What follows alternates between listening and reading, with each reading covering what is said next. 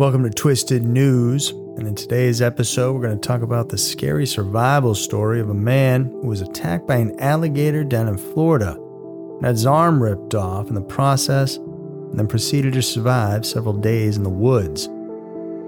After that, we look at a strange and tragic case of a family who discovered dead bodies in the suitcases that they won at an auction. Get ready for scary mysteries, twisted news. Number 1. Surviving three days after gator attack. It's always fascinating to think about how humans can survive in different conditions and situations. There have been several instances that have tested the limits of the human body, whether intentionally done or not. For years, we've heard stories of survivors that managed to escape near death experiences, even when they seemed almost impossible. And the first story that we have for you today is an example of just that. On July 17, 2022, a resident of Sarasota, Florida, got lost in the woods near Lake Manatee Fish Camp. 47 year old Eric Murda was walking around the area trying to find his way out when he came across the lake. Instead of doing the safer option, which would be to walk around it, he decided to swim across it. But what Eric didn't take into consideration was the fact that something else was lurking in that water.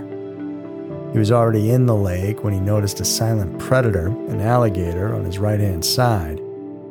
This alligator wasted no time and immediately snagged Eric's right forearm. He then tried to fight back, or at least attempted to protect himself. He tried to free his arm, but it proved to be unsuccessful. The gator then dragged Eric underwater three times before performing the death roll, that damaging maneuver alligators do to severely injure or kill their prey.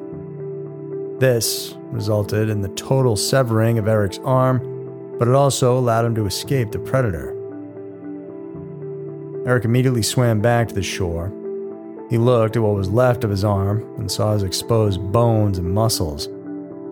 While experiencing excruciating pain, he willed himself to keep walking, trying to find help and a way to safety. Over and over again, he yelled for help, but no one was there to hear him. According to him, he spent three days walking around aimlessly and in severe pain, yet it seemed like he was not exactly making progress. As desperation set in, Eric decided to find a way out of the swamp by sticking to following the sun and power lines. And finally, he saw a fence, and on the other side was another human being. After making sure that he got that man's attention, Eric told him that a gator got my arm, to which the man reacted, Holy smokes, man. That man, in a later interview, said when he first saw Eric, he wasn't sure if he was dead or alive. Help was called and the fence was cut up so he could finally get out of the swamp. And yet the man added that as soon as the ambulance arrived, Eric still managed to walk on his own to get to the EMTs. He was rushed to the Sarasota Memorial Hospital. Due to the severe injury he sustained, the doctors decided it would be best to amputate most of what was left of his arm. Luckily, he didn't sustain any more harm other than what the alligator did to him. The Murda family has since sought help from the public to help Eric adjust to his new life, especially since he will no longer be able to do the work he loves. And for this, they set up a GoFundMe fundraising campaign. In interviews, Eric advised other people to avoid feeding the alligators. He also called out those who were throwing rocks at the predators, saying to instead leave them alone. It's interesting to note that despite not being able to find help in the three days that he was lost in the woods after the attack, Eric never gave up hope. He chose to fight for his life and found a way to remove himself from further harm, not only from the alligator, but from the elements as well. He's lucky to have survived this tragedy, and much like other survivors who were able to share their stories, so did he. Number two, two bodies found in auction suitcases. One man's trash is another man's treasure. that saying is surely one of the most relatable out there.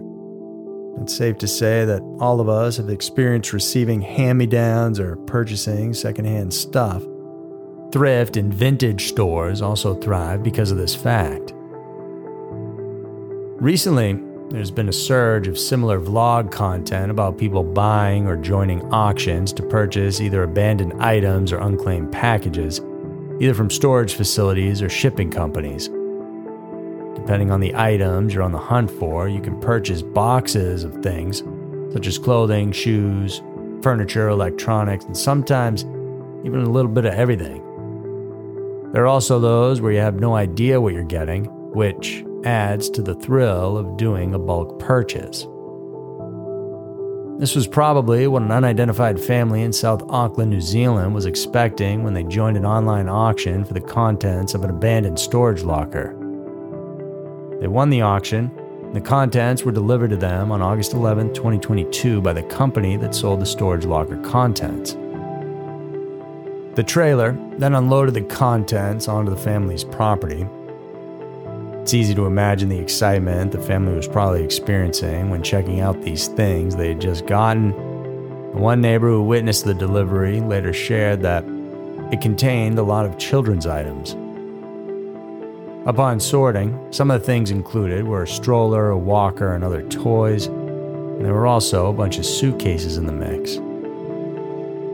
While they were going through everything, the family didn't expect that their exciting purchase would immediately turn into an upsetting one. They took the suitcases and opened them to check if something was inside, and what they found was something terrifying. After unzipping two of the pieces of luggage, they found inside each one a small dead body. Authorities were immediately contacted to secure the bodies and other possible pieces of evidence included in the delivery. A homicide investigation was immediately launched to help identify the bodies and find out how they ended up in these suitcases in the first place. Over the weekend, the property was cordoned off and the family was told to leave. Then, a week later, on August 18th, authorities then revealed that the dead bodies belonged to two children who were both between the ages of 5 and 10. Although the causes of death are still unknown, they were able to determine that the bodies had been dead for about three to four years. Authorities also reported that the company that sold the abandoned storage locker is helping with the investigation and are also looking into CCTV footage over the years to see if they can find any leads that may help solve this case. On August 2016, authorities reported that the dead bodies were finally identified, although this information, along with the names of their relatives, is still currently being withheld from the public. News reports, however, revealed that the woman, a New Zealand resident believed to be the mother of the deceased children, was located in South Korea as of the 22nd of August. It was discovered that she arrived in South Korea in 2018 and hasn't left since. Seoul police, who are working with New Zealand police, revealed that the woman, despite having New Zealand citizenship for a long time, originally held Korean citizenship. Recently, on the 15th of September, a month after the gruesome discovery of the remains in the suitcases, South Korean police arrested a 42 year old woman in Ulsan City, South Korea. She is the same woman believed to be the mother of the children. The New Zealand police have already requested that the suspect be extradited to face the charges against her. While being held in custody, the Seoul High Court will be in charge of whether the woman will be extradited or not, with the release of their decision expected within two months. Despite the laudable progress of the investigation, the fact that the children's disappearances and deaths remained unknown for years is heartbreaking to think about. And the family who discovered their remains will also have to live with the trauma of this discovery for the rest of their lives. So, there are two of the craziest and strangest stories around. Thank you guys for tuning in, and remember to subscribe. I'll see you in the next one.